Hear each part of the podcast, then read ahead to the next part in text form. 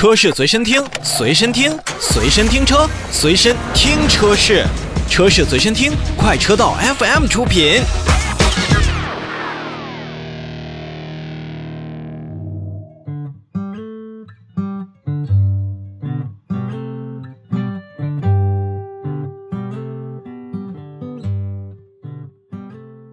在三月底的时候呢，长城汽车发布了其二零二一年度的一个年度报告。那么数据显示呢，去年长城汽车共计呃实现了营业总收入是一千三百六十四点零五亿元，那同比增长呢是超过了三成，净利润是六十七点二六亿元，同比也是增长了有百分之二十五点四三，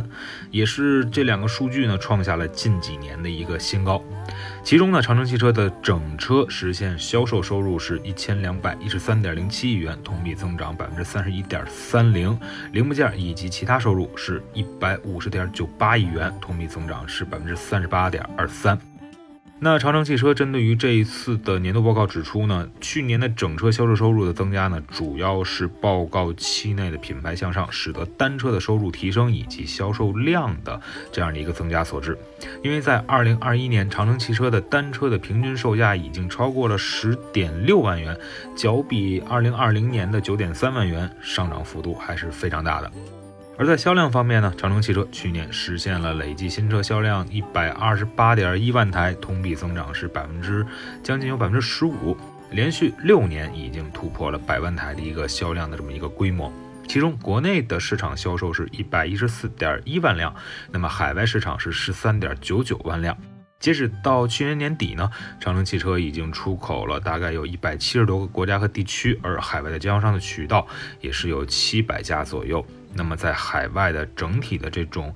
品牌的销售量大概不到一百万辆，那是九十万台左右。在海外的这个销量呢，相对来讲它的增幅会比较大。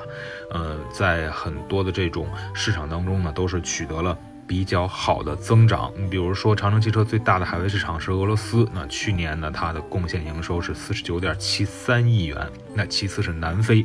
去年为长城汽车贡献营收是大概有二十六点一一亿元。从整个长城汽车旗下的品牌分布来看，哈弗依旧是长城汽车最重要的一个销量贡献点。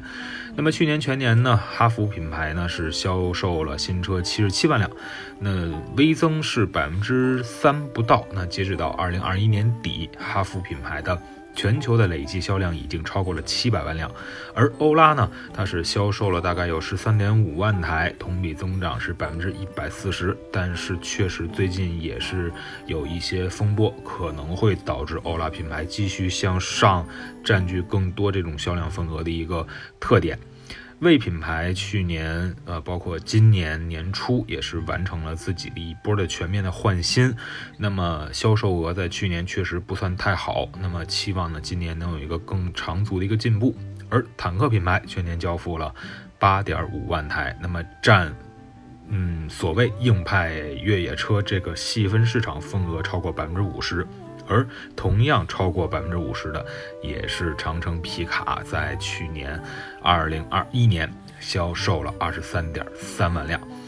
那么整体来讲的话，我觉得其实长城汽车它的品牌多、产品多，而且经销商的这种布局的分类也是相当多。那么对于很多的消费者而言呢？那选择一台长城的车型，可能在选择起来，尤其是按照车型分、价格分，你就会呃有一个比较好的这样的一个思路。当然了，在去年，整个汽车行业都是受到了芯片供应紧张的一个影响，包括一些政策法规的调整啊，包括我们所熟知的一些疫情的这样的爆发呀。虽然在很多品牌当中，包括长城汽车自己在内，都是有足够的应对措施，但确实在整体的这种向上以及自己的这种成本压力上，还是有了很大的这样的一个突出的一个特点。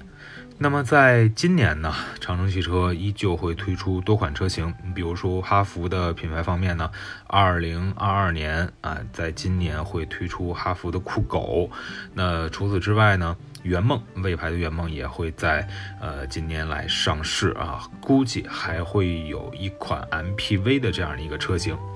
那么坦克五百已经上了，那坦克七百可能会在今年呢进行亮相，或者说是进行上市。而在整体的这种感官上讲，我们也是看到了，实际上长城汽车虽然在